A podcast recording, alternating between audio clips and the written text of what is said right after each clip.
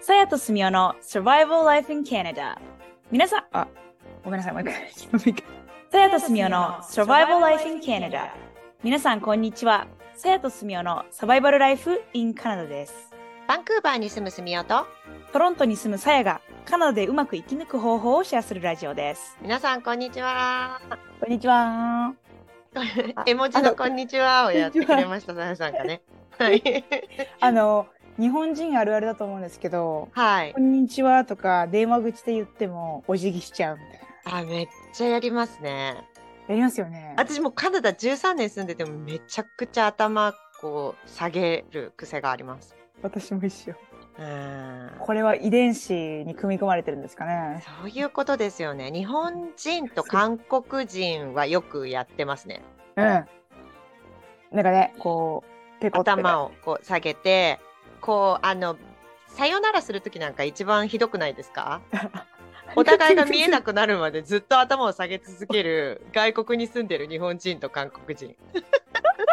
これ他の人から見たら面白いでしょうねなんかこの人で ええそうなんか声かけられたこととかありますもん。本ちょっとこう目上の方とかとねお別れをして「あどうも失礼します」とかって言って頭下げて相手の方がこうちょっと離れたところで振り返ったりとかする可能性があるからあ一応待ってたりとかして当はいはいえ振り返られた時に「あどうもー」とかってやってる時点ではもう距離がだいぶいってるから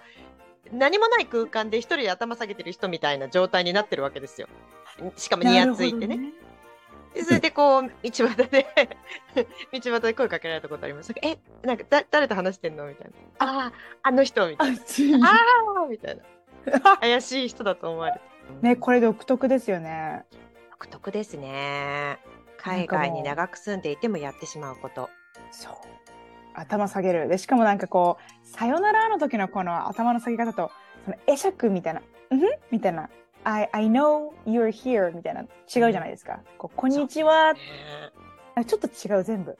え私だけかもしれないさやさんに聞きたいんですけど私ほらもう大人になってからカナダに来た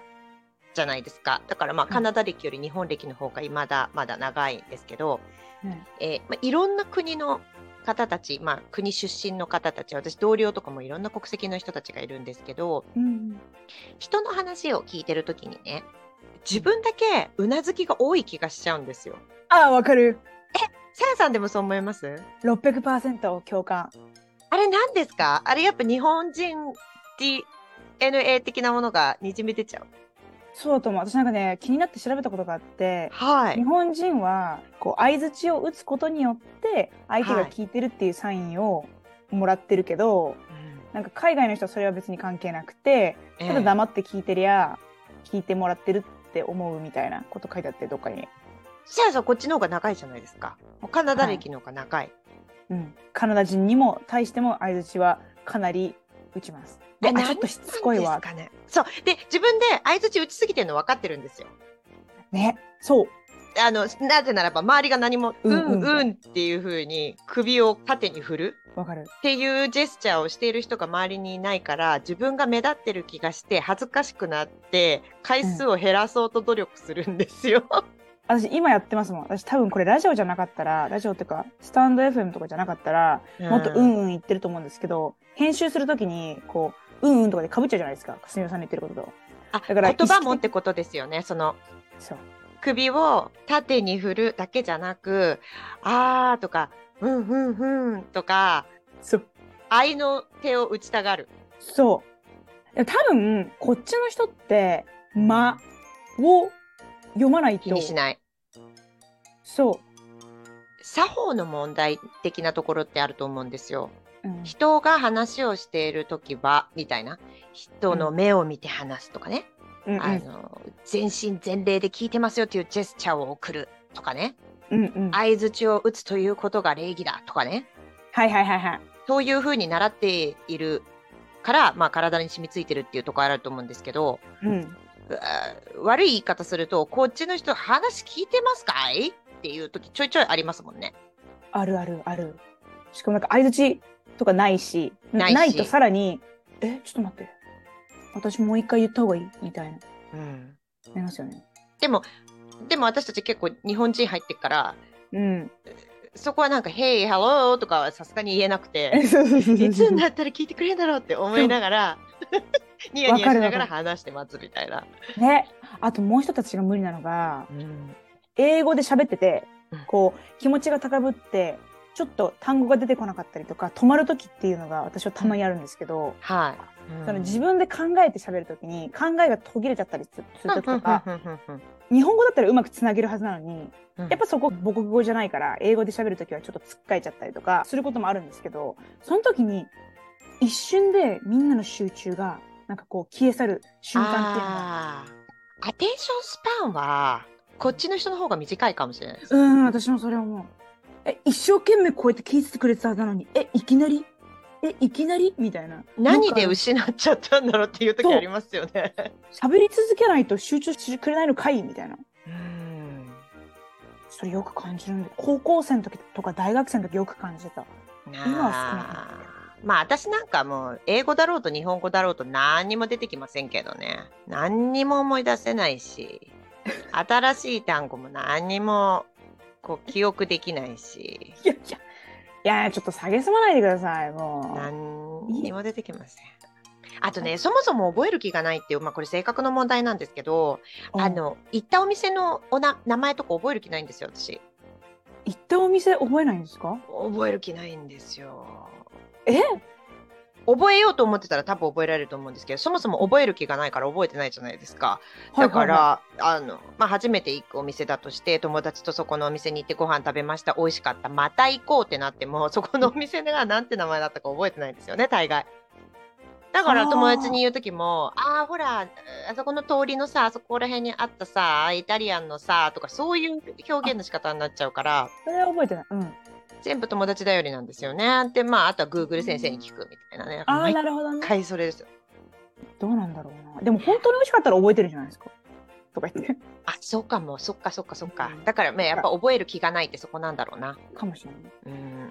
でも私もそれ、それで言うと、大好きなベトナム料理屋さんがあるんですよ。はいでね、フォーニョックイェンっ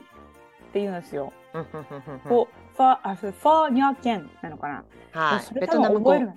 そうベトナム語なんですよ。あえーファーだけわかるんですけど、ファーわが。かるなあの言い訳を言わせていただくとするとですねカナダはそういう外国語の名前のお店が多いそれですね。だからその言語が分からなかったら覚えられないんですよわかる。美味しい韓国料理屋さんとかいっぱいあるけど韓国語が分かんないから全然覚えられないんですもんわかる。で ローマ字読みできるようなのとかあと英語っぽいような単語を使ってるお店を覚えられるんですよ。わかる。でなんかその例えば前半が韓国語だったとしてもなんちゃらチーズ はといか、はいはい。なんとかポケとかだったら覚えられるんですけど うん。わかる。でもそのなんとかは覚えられなくてほらなんとかポケバーってあったじゃんなんとか通りのさみたいなそうんうのん英語の部分しか覚えられない。わかる。やっぱり、でも聞き慣れない言語ってやっぱ覚えられないですよね。だって、うですね。トロントの郊外の方うに、んあの、イエメン料理屋さんがあるんですよ。うんうんで、モナサバって言うんですよ。うんうんうんうん。で、ずっと覚えられなくて、なんか、モナリザとか、ボサノバ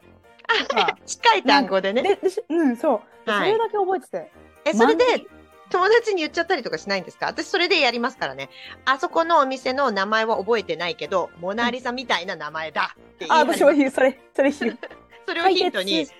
友達だよりわかる。海底通じないやつ。私がググんなきゃいけないな。そうで友達がなんか何を言ってんのみたいなそうそう。何の話なのみたいモナリザみたい な。なそうそうそうボサノバみたいでちょっとね、なんかこう、でもなんかこう響きで、響きで、そういうふうに他の単語が出てくるってなんか、に人間の脳面白いなと思いますけど。なそうですね自分はまあヒントを与えてるつもりなんですけどうんただ単に覚えていないっていうねそうそううん記憶って面白いなというわけで今回も最後までお付き合いいただきありがとうございます。サイアンとスミオのサバイバルライフインカナダ。